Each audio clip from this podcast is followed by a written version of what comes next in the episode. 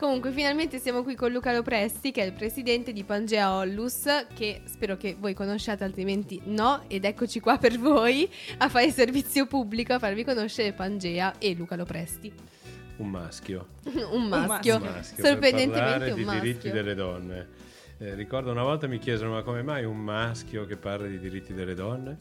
E io risposi perché il presidente del WWF non è un panda. E, e questa è la verità vera, cioè perché non è un problema relegato alle donne, ma è una violazione totale dei diritti umani. E come tale va affrontata, va considerata e va risolta perché è una violazione che eh, non trova escluso nessun paese nel mondo, non trova esclusa nessuna categoria sociale e non trova escluso nessun maschio che non trova la consapevolezza a volte proprio di far violenza, come dicevate voi poc'anzi, eh, attraverso il linguaggio, attraverso la postura, attraverso lo sguardo. Eh, ci sono tanti modi che noi maschi non riusciamo veramente a individuare, ma che possono essere non solo offensivi, ma proprio delle armi, delle lame affilate che procurano ferite profonde e su questo bisogna ragionare ogni giorno, ogni istante. Questo è quello che fa Pangea, anche se lo fa nel concreto, applicando progetti soprattutto di empowerment e sviluppo in diversi paesi del mondo. Ne cito tre a caso, Afghanistan dal 2002 eh, del quale mi occupo personalmente, qualsiasi domanda su quel paese nessuno ne sa più di me.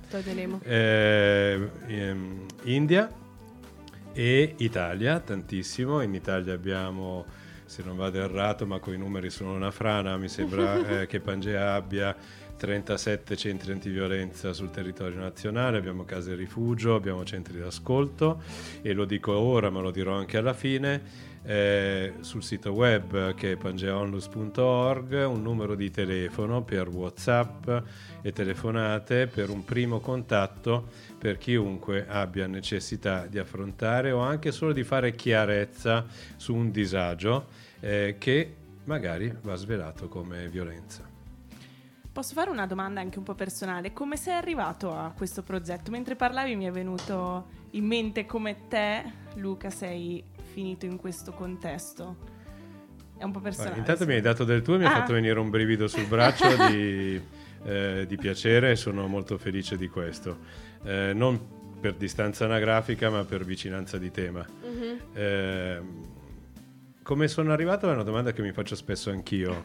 Eh, è la verità, perché in realtà io facevo l'odontotecnico, sono un diplomato del Serali, modello base eh, di periferia, eh, che però un giorno si è ritrovato catapultato in un eh, titolo di libro o di film differente, perché ero, sono da sempre un viaggiatore zaino in spalla, treno, autostop e quant'altro, ho sempre valutato le mie esperienze come eh, karma e da un certo punto per incontri più o meno casuali questo titolo è cambiato ed è diventato violazione dei diritti umani eh, che è un cappello omnicomprensivo enorme eh, che un, dopo ho fatto tutto il mio percorso ho lavorato tantissimo in guerra a partire da metà degli anni 90 ho fatto tanti conflitti per una grandissima organizzazione internazionale sono diventato ricercatore violazione dei diritti umani con specializzazione nei diritti delle donne in zone di conflitto.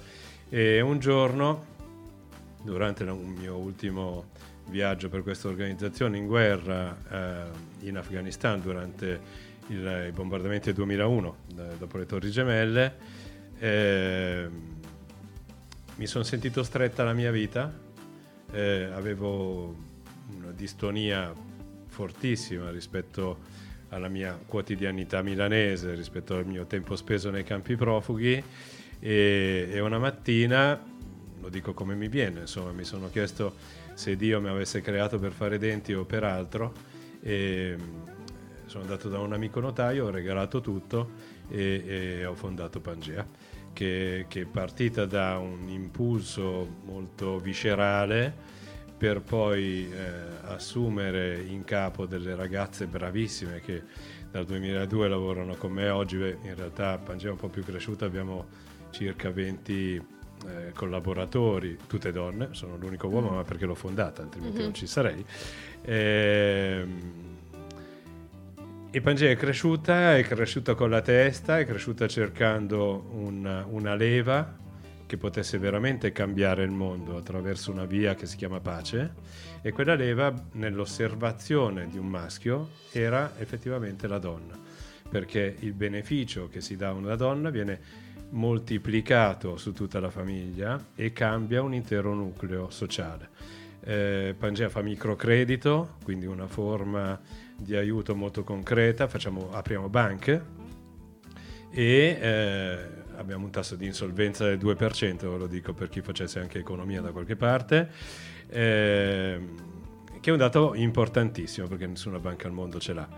E su questa insolvenza si crea vita, non profitto, l'obiettivo è la vita, è la prosperità, è quella parola che ho detto prima, cioè l'empowerment, ovvero la riacquisizione di un'autostima che ti porta ad avere la stima, la stima per se stessi e la spinta necessaria per poter cambiare il mondo che ti circonda partendo dalla propria vita.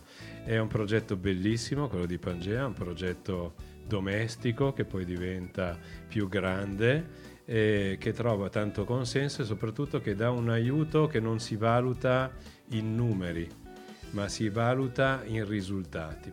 Cioè una domanda non fatemela, ok? Vi guardo okay. Giulia e Martina per favore. eh, e poi dovete sapere che c'è un'altra Giulia che è bravissima, che con tre mm. secondi, che dirige tutto questo traffico che adoro, ma ehm, non chiedetemi i numeri perché non mi interessano. I bilanci i grafici si possono e voi fate comunicazione, no? cioè sì, si possono sì. falsare, le parole possono ammaliare, eh, le torte pure. Ecco, però il, il, progetto di Pangea prevede che una donna venga accolta, venga ascoltata e venga accompagnata fino a che ritorna ad essere totalmente indipendente, a testa alta, ad affrontare la vita con i suoi figli, da sola, con chi desidera, ma questo è l'obiettivo, per cui a tutti dico non chiedetemi quante, ma chiedetemi se è vero ciò che facciamo e venite a controllare, a constatare che sia vero, perché imbroglio non può esistere quando si parla di vita. Bellissimo, è un bellissimo sì. progetto e eh, tra l'altro prima discutevamo a microfoni spenti del fatto che in un mondo ideale si dovrebbe parlare di violenza contro l'essere umano e invece ci ritroviamo a discutere di violenza di genere perché le donne sono attaccate psicologicamente, emotivamente, fisicamente, economicamente per il semplice fatto di essere donne. Quindi è bellissimo che l'impulso sia, eh, sia per difendere il diritto umano, però prenda anche coscienza del fatto che adesso bisogna parlare di violenza di genere perché dare un nome alle cose significa saperle riconoscere e saperle combattere. Quindi ma, magari eh, tra cento anni non parleremo più di violenza di genere, me lo auguro, ma adesso bisogna dare un nome alle cose. Ma sai, è, è facile. Voi siete giovani, fate comunicazione, lo ripeto a me stesso. La forma di comunicazione deve essere semplice, riportata mm-hmm. alle banalità. Cioè, banalmente ti chiederei, ma ti sembra giusto che io debba guadagnare meno solo perché sono una donna? Ma ti sembra giusto che tu possa permetterti un appellativo perché sono una donna? Ma ti sembra giusto picchiarmi perché sei geloso? Ti sembra giusto che io lo sopporti perché penso da donna che se sei geloso è perché mi ami? Cioè, mm-hmm. ci sono delle cose che noi riteniamo giuste perché siamo incanalati in un binario che nessuno osa, osa cambiare. Lo stesso termine, eh, e parlo sempre a gente che fa comunicazione, che ci ascolta e fa comunicazione. Immaginate, cioè si parla di violenza domestica. Ok? Già relegare il fattore della violenza contro le donne a un luogo domestico la limita. La limita. E allora si ritorna agli stereotipi, no? Cioè, ah, tra moglie e marito, ah, è un problema loro, ma poi se la risolvono, ah, se se l'è scelto così, ah, e quante cose, no? Non è violenza domestica. E che questo binario, questo binario, eh, diciamo, creato dal genere maschile, sposta l'asse del mondo tutto da una parte, verso il maschile. E il maschio non si rende conto e poi perché dovrebbe cambiarlo? È a suo vantaggio mm. e quindi sminuisce anche con la comunicazione, con le parole, con la semantica il problema e per esempio lo relega alla vita domestica. Non è così, è una violenza contro una persona che ha anche un genere, ma contro una persona. È un sopruso, è un abuso, è un omicidio, un femminicidio. Non mi piace tanto la parola femminicidio perché non ha una semantica corretta, però è un femminicidio, lo ricalchiamo, e succede, succede una donna su tre in Italia, succede che qua ci sono tre donne con me e c'è un uomo che potrebbe essere un uomo su tre pericoloso per voi ed è reale e un uomo non può ignorare questo perché siamo composti da un genere umano unico che deve basare la propria esistenza sull'amore e l'amore vero è rispetto e non violenza. Sì, secondo me c'è proprio un problema di cultura di fondo. Da una parte sia la questione un po' del se l'è cercata, oppure delle mag- magari molto spesso si dice perché magari la donna non ha denunciato una violenza, come se fosse una banalità. E secondo me deriva molto anche dall'educazione, dalla nostra cultura, così anche come la violenza, diciamo a parole, che non viene spesso ritenuta violenza. Cioè, per esempio... Uh, Diciamo, non lo diciamo, so, qualsiasi parola offensiva che esatto. viene usata contro una donna che magari fa riferimento a pratiche sessuali che vengono usate in maniera ritorta contro di lei, innanzitutto come se fosse un'offesa e due come se uh, usare la mia vita sessuale contro di me dovesse in qualche modo sminuire il mio valore come essere umano.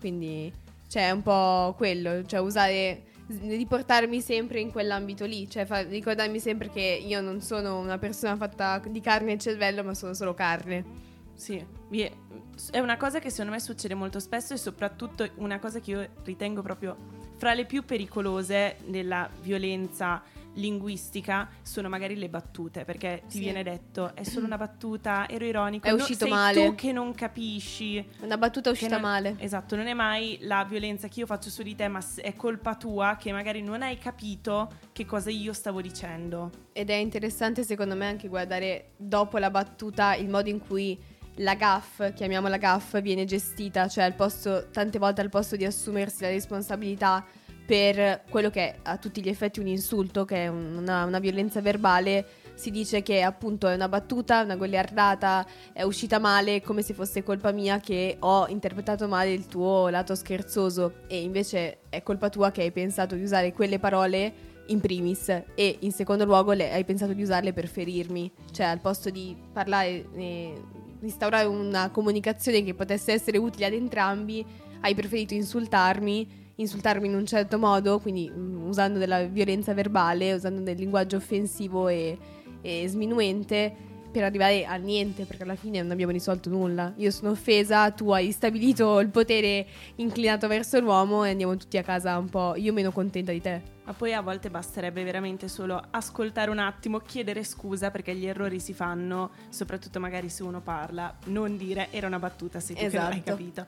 E siamo qui con quello che ribattezzeremo adesso il panda della stanza, perché prima ha detto che come il presidente del WWF è, eh, non è un panda, lui è il presidente di Pangea, un'associazione rivolta alle donne per le donne ed è un uomo. E l'abbiamo fatto anche eh, in un'ottica eh, educativa perché riteniamo tutti qua dentro e speriamo anche voi all'ascolto che per risolvere il problema sia fondamentale allargare la conversazione anche al di là dei, dei limiti della comunità marginalizzata, in questo caso le donne che soffrono di questa violenza. Quindi per questo oggi ne parliamo con Luca. A proposito di questo, secondo te qual è, diciamo, magari la difficoltà nel approcciarsi anche con gli uomini, essendo magari tu uomo e dovendo magari scoprire qualcosa mh, mm, che non ti appartiene a livello di pelle, che non vivi te in prima persona magari. E, mh, quali magari possono essere le difficoltà, magari anche se ci dai dei consigli su come noi possiamo magari approcciarci con degli uomini che magari non capiscono bene quando noi cerchiamo di spiegare tematiche come può essere la violenza da un, a un livello fisico ma anche semplicemente verbale. Sì, dalle cose più semplici ai concetti più complessi. Cioè questa è la difficoltà di approcciare un mezzo radiofonico non conformista, perché di solito mi fanno sempre le stesse domande e questa invece è un po' spiazzante. Eh, però è una bellissima domanda, un ottimo quesito che pongo a me stesso adesso. Per esempio, la prima cosa che io farei è non entrare in conflitto con la controparte. Cioè la rabbia, o comunque, voi lo sapete meglio di me, un conflitto non genera dialogo. Per cui l'apertura di un confronto, anche se errato, aiuta. Eh, nella media eh, la dialettica femminile è molto più avanzata di quella maschile e eh, quando voi dite i maschi dicono oh, caspita è solo una battuta. Tu dici sì è vero è una battuta. Come battuta puoi anche immaginare che non mi piaccia. E magari ragioniamo sul fatto che non mi piace. Perché non mi piace? Cioè la reazione crea una, una, una reazione no? cioè azione reazione. Uh-huh. e il fatto che spesso un uomo reagisca male a eh, ha una reazione femminile di fronte a una battuta è perché si aspetta immediatamente un conflitto. Potrebbe essere spiazzante invece una mezza risata e dire però ne parliamo un attimo. Cioè, come la vedi questa cosa qua? Chiaro che la riporti subito sul serio, no? Però deve esserci una grande forzatura. Avete 20 anni e io ne ho quasi 60. Ci sono persone più grandi di me che affrontano, ipotizziamo il movimento femminista dagli anni 70, questo tema. Tante conquiste sono state fatte, eppure siamo ancora qua a parlarne con voi che avete 20 anni. E sono certo che se non troveremo una chiave di dialogo tra generi, fra 40 anni saremo ancora qua a parlarne. Bisogna trovare una soluzione. Pangea, per esempio, una soluzione la trova. Eh, volevo dire la cerca, poi mi è uscito la trova, è mm. interessante. Mm. Eh, perché la trova? No, no, perché la trova, l'abbiamo messo anche per scritto, abbiamo scritto dei manuali uh-huh. su questo, perché per esempio occorre affrontare sempre anche la violenza assistita, cioè quella parte di violenza che viene indotta ai figli o ai ragazzini giovani che sono in casa maschi e femmine, se vedono i genitori litigare o addirittura se vedono violenza.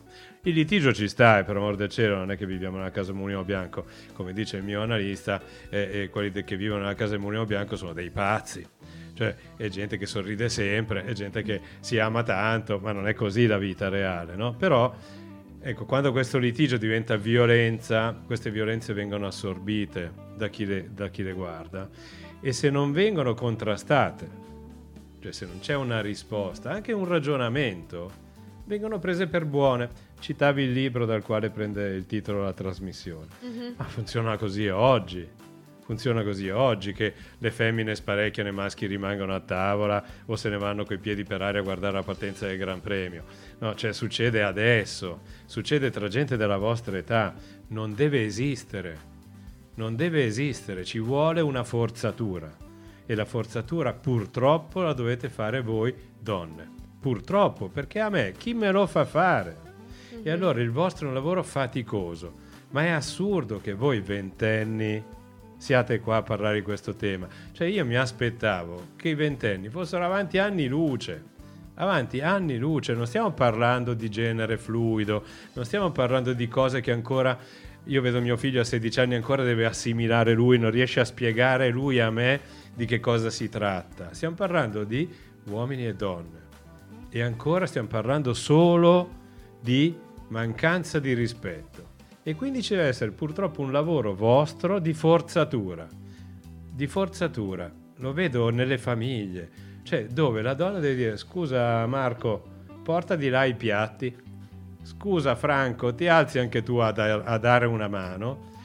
Dopodiché io sono un ragazzo, ragazzo eh, magari, eh, insomma, sono stato comunque fortunato, ho avuto un papà siciliano che eh, faceva i mestieri in casa e, e, dicevo, e lui mi diceva, scusa Luca, ma chi ha i muscoli tra gli uomini e le donne? Dicevo, papà, gli uomini. Dice, eh, allora lava i pavimenti che la mamma fa fatica.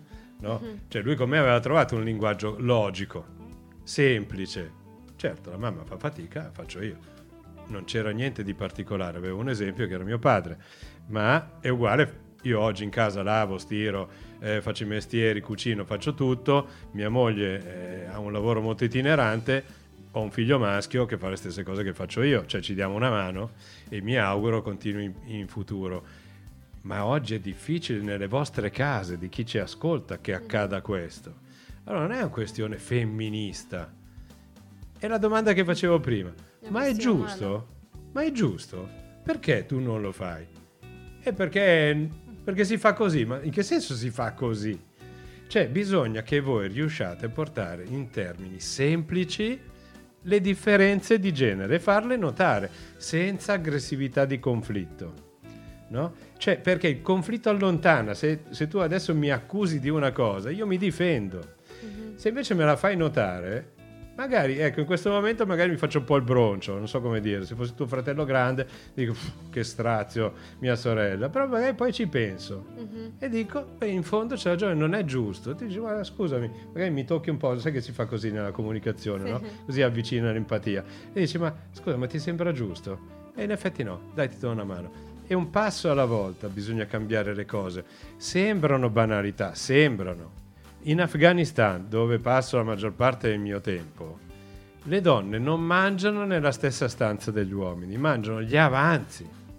Gli avanzi. Ok, ogni volta che vado ospite da qualche personalità, ci penso e dico mangio di meno, perché così mangeranno anche loro. È assurdo. Quando lo faccio notare, so che ci sono da scavallare duemila anni di storia e di cultura, ma qua perché? Perché tu guadagni meno di me? Perché a parità di livello? Perché io non sparecchio? Cioè, mettiamolo sui termini pratici e purtroppo tutto il lavoro verso il maschile è vostro. Purtroppo, perché gli uomini, l'ho detto prima, cioè il mondo è sbilanciato verso il genere maschile. C'è un binario che io non, non ho interesse che cambi. Non ho questo interesse. Cioè, un talebano fa il talebano. È stato cresciuto così. Un uomo afgano che si ritrova al governo un talebano che dice che è un maschio, comanda, perché dovrebbe dire di no? Alla fine lui comanda e allora sono le donne che scendono in piazza. No? Per fortuna in Iran, a Teheran, a Kabul, in un sacco di stati uomini e donne scendono in piazza insieme. Ho visto personalmente uomini, è, è forte, ma castrati da altri uomini solo perché difendevano delle donne in manifestazione. Allora, c'è una lotta? C'è una lotta, ma la lotta è per il genere umano, cioè un mondo di pace. È possibile, ragazzi. È possibile. Io ho 60 anni, ho ancora i capelli lunghi. Mia moglie me li ha tagliati un po' più corti, stavolta mi viene una crocchia un po' più piccolo. Ma ce li ho sempre avuti lunghissimi perché dico che catturano i sogni, no? Cioè, è una cosa che mi piace tantissimo. Ma la pace non è un sogno. La pace comincia proprio dal rispetto che si ha gli uni verso gli altri. E che cosa c'è di più facile se non rispettarsi tra persone vicine, tra maschi e femmine? Basico basico. Che cosa c'è di più facile? Se ci portassimo rispetto, creeremmo pace, perché non ti picchio, non ti insulto, non ti ammazzo. Ti ascolto. Brava, brava. E perché no? Si sta così bene in pace. In pace. Bisogna che tutti noi, uomini e donne, lo si comprenda fino in fondo. Non è utopia, è realtà. Non c'è perché non lo vogliamo se il dialogo anche diventa conflitto, non risolviamo. È, è vero, è, è, mi faccio eh, schifo da solo dicendo che siete voi donne che dovete provarci, perché a noi uomini in fondo non interessa tanto. Eh, infatti un sacco di volte penso al fatto, e tante volte mi è pesato, il fatto di dover educare gli uomini che sono nella mia vita perché tante volte penso, ma a volte chi me lo fa fare di combattere questa battaglia, cioè di spiegare per quale motivo questa cosa è sbagliata, questa cosa mi dà fastidio, questa battuta che fai non è una battuta davvero, cioè non fa ridere a nessuno, capito? Fa ridere solo a te, allora non è una battuta se ridi solamente tu. E però poi mi ritrovo sempre a pensare che d'altro canto se non lo faccio io chi lo fa? Cioè se io non educo mio padre che, e sono sua figlia, cioè è poco probabile che mio padre dia più ascolto o più possibilità di ascolto a qualcuno che gli è totalmente estraneo. Cioè io banalmente anche per il solo fatto che sono sua figlia mh, mm, ho, vivo in una condizione più protetta per quello che dico, intendo. Cioè, se io dico X e una persona che è estranea ripete X, mio padre sarà più incline ad ascoltare quello che dico io, per, per il semplice amore che prova per me. Quindi se già inizio dagli uomini che ho nella mia vita, piano piano spero che impollinandoli loro vadano a cascata sugli altri, sugli altri uomini a valanga. Tutti gli uomini di Busto Arsizio saranno sistemati per bene da me medesima. Giulia la regia ci uccide, sì. ma ha detto una cosa talmente giusta che bisogna che venga evidenziata forte, cioè il bene è contagioso più del male e se lo sforzo per crearlo costa fatica, l'obiettivo merita di essere perseguito. E lo faccio con gli uomini tanto quanto con le donne, cioè l'ho fatto anche con mia zia Silvana per la gonna lunga e corta, nel senso, cioè il discorso si, si allarga, come dicevamo prima, è una questione anche generazionale purtroppo che va affrontata, oltre che la questione di genere. È il caso di fare una specifica, cioè quando parlo di mio padre posso pensare di educarlo, posso pensare di impegnarmi, sedermi a tavola e dire ok, facciamo, combattiamo questa battaglia, snoccioliamo questo argomento anche se mi fa molto arrabbiare, vediamo di trovarci a metà, vediamo di trovare un punto di incontro, un linguaggio che può essere comprensibile anche a te, però se si tratta del mio fidanzato ci sono alcune cose che o ti sono chiare o quella è la porta e arrivederci, cioè magari no, facciamo che non ci vediamo più. Brava.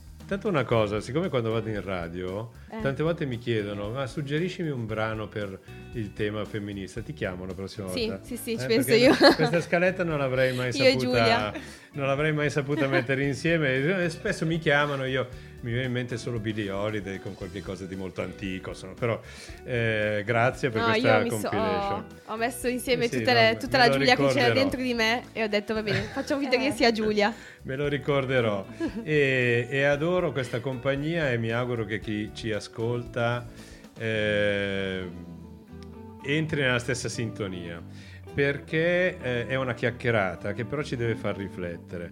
Eh, pensare di educare un padre ci puoi riuscire perché eh, mio figlio mi corregge sempre i congiuntivi e io non mi arrabbio con lui.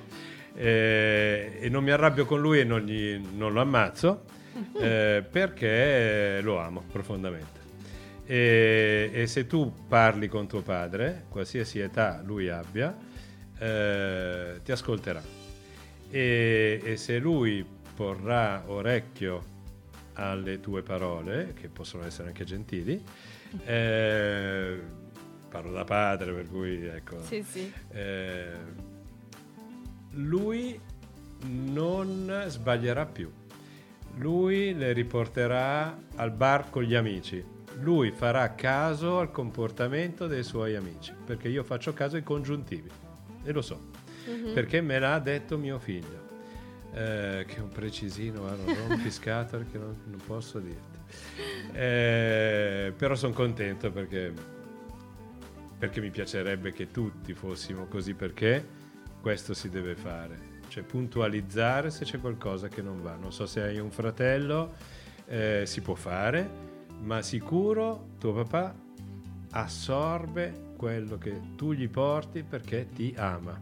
Mm-hmm. E se lui riuscirà a capire che l'amore è rispetto, baderà che tu porti rispetto a te stessa scegliendoti un fidanzato che ti ami davvero, ovvero che ti rispetti.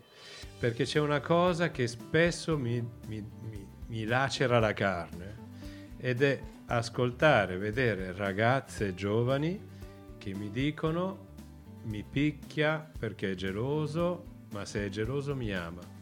Eh, lo cambierò. Allora, un fidanzato, col fidanzato si deve fare l'amore. Non lo si deve cambiare, non lo si deve psicanalizzare, lo si deve al limite consigliare di andarsi a far curare mm. se è un violento. Ma allontanatelo subito da voi. Allontanatelo subito da voi perché non cambia. Non cambia. Lo mandate in terapia e forse fra mille anni, se avrete voglia, lo riavvicinerete. Ma se alza la voce, alza le mani, ti vieta di vivere, mm-hmm. non è amore. La gelosia è una malattia. A meno che non venga causata, ma in quel caso, lo, lo diceva una mia coetanea che conosco da più di 40 anni, che mi diceva, sai, io ho una, ho una gelosia patologica. La conosco da 40 anni e dico, ma non mi sembra, cioè, è sempre stata una donna imprenditrice, capitano d'azienda. Ha un fidanzato recente, un po' più giovane di lei, e lei dice, eh, io ho una, ho una, gelosia patologica. Allora, parlando dice, beh sai, ma no, sai, però insomma in fondo lui, ma che cosa fa? Beh sai, cioè nasconde il telefono. Cioè quando mi siedo sul divano di fianco a lui e sta scrivendo eh, o lo spegne o lo nasconde. Ah, e poi? No, poi sai, gli ho beccato dei messaggi, insomma, fa lo stupido con una serie di donne, ma che cosa fa? Eh, manda anche delle foto un po' così. Eh, eh no, ma sai, no, ma lui eravamo in macchina e insomma eh, quasi mi, mi, mena, però mi ha insultato perché però ha ragione, sono patologica e ho una gelosia. Ho detto, ma non ti sembra che lui sia un po' uno stronzo, che, che magari ci sta a provare con tutte, che, che, magari se nasconde il telefono quando ti siedi di fianco a lui ha qualcosa da nascondere, cioè lui ti crea il sospetto, ma ti fa sentire sbagliata. Se ti crea un disagio... Ma ti mm. fa sentire sbagliata, cioè la violenza ti toglie l'autostima. La violenza verbale, più che fisica, ti fa sentire sbagliata, ti fa sentire sporca, ti fa sentire inadatta. E tu sei una studentessa modello, tu, tu hai ambizioni per il futuro, io te le tolgo. Ti risucchio come una pompa del vuoto, ti tolgo l'autostima e tu vivrai in quanto io ti do una mano. Tu saprai fare una cosa perché io ti ho aiutato a farla. Tu sarai sicura di te quando esci perché io ti accompagno. È violenza.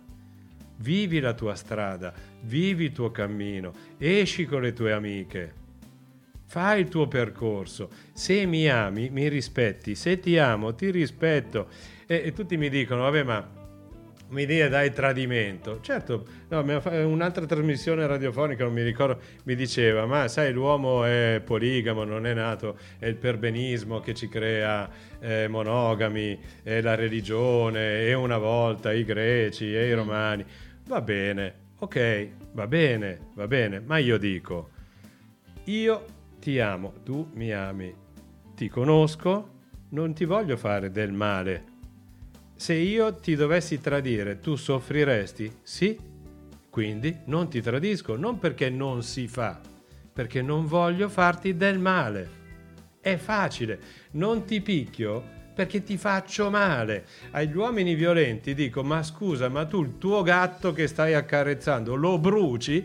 No, perché lo amo. Ecco perché hai bruciato tua moglie perché lei mi tradiva, perché lei guardava una... Ma tu lo sai che in Italia, nel nostro, uno dei nostri centri antiviolenza, ho trovato un, una, una, donna che, che, aveva tutto il décolleté ustionato da, dalle, con le sigarette, le cosce ustionate con le sigarette, così lei si, si doveva chiudere la camicetta o mettere i pantaloni con la figlia che, che, gli passava la cannuccia dell'acqua da sotto la porta perché lui la chiudeva nel, nel sottotetto quando usciva e andava a lavorare. Ma ti rendi conto?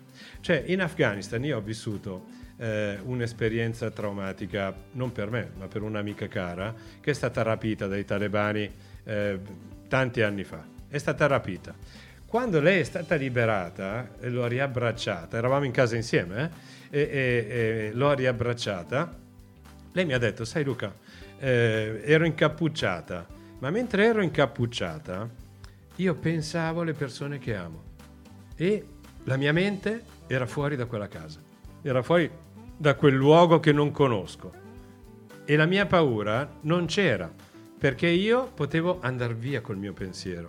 Questo io lo racconto agli uomini e alle donne in Italia perché io ti posso rinchiudere, ti posso coprire, ti posso picchiare, ti posso anche uccidere, ma se non ho il tuo amore, se tu non hai il mio amore, tu sarai libera di pensare a chiunque quando sei chiusa in una soffitta, in una cantina, in una stanza.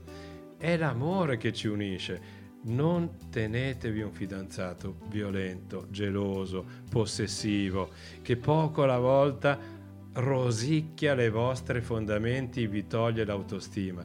Siete nate libere. A prescindere, gli uomini, siete nati liberi. Sentite che le vostre fidanzate vi soffocano, lasciatevi. Ci si lascia, non muore nessuno ci si lascia, si rinasce in una vita nuova e ogni volta che ci si lascia andiamo a fondo. Andiamo a fondo dentro noi stessi, ma i maschi non lo fanno eh, perché andare in psicanalisi è una roba No, da femmine. roba da femmine. Però va bene, ma riflettiamoci magari su una birra. Che cosa posso migliorare dentro di me? Mhm. Trovare una fidanzata che sia anche un'amica? E un'amica può uscire senza di te? Sì, certo. Certo, è più di un'amica, ci faccio anche l'amore, è, è una vicinanza di pelle. Fare l'amore non è sesso, fare l'amore è tutto quello che viene prima, è un bacio, è una carezza, è quel brivido quando ti tocco la mano. Cioè questo dà quel qualcosa in più. Ma se non c'è questo e c'è lo cambierò e c'è cambierà, ma mi ama anche se no, ragionateci perché siete giovani e avete in mano il mondo. Avete la responsabilità di creare nuove generazioni consapevoli.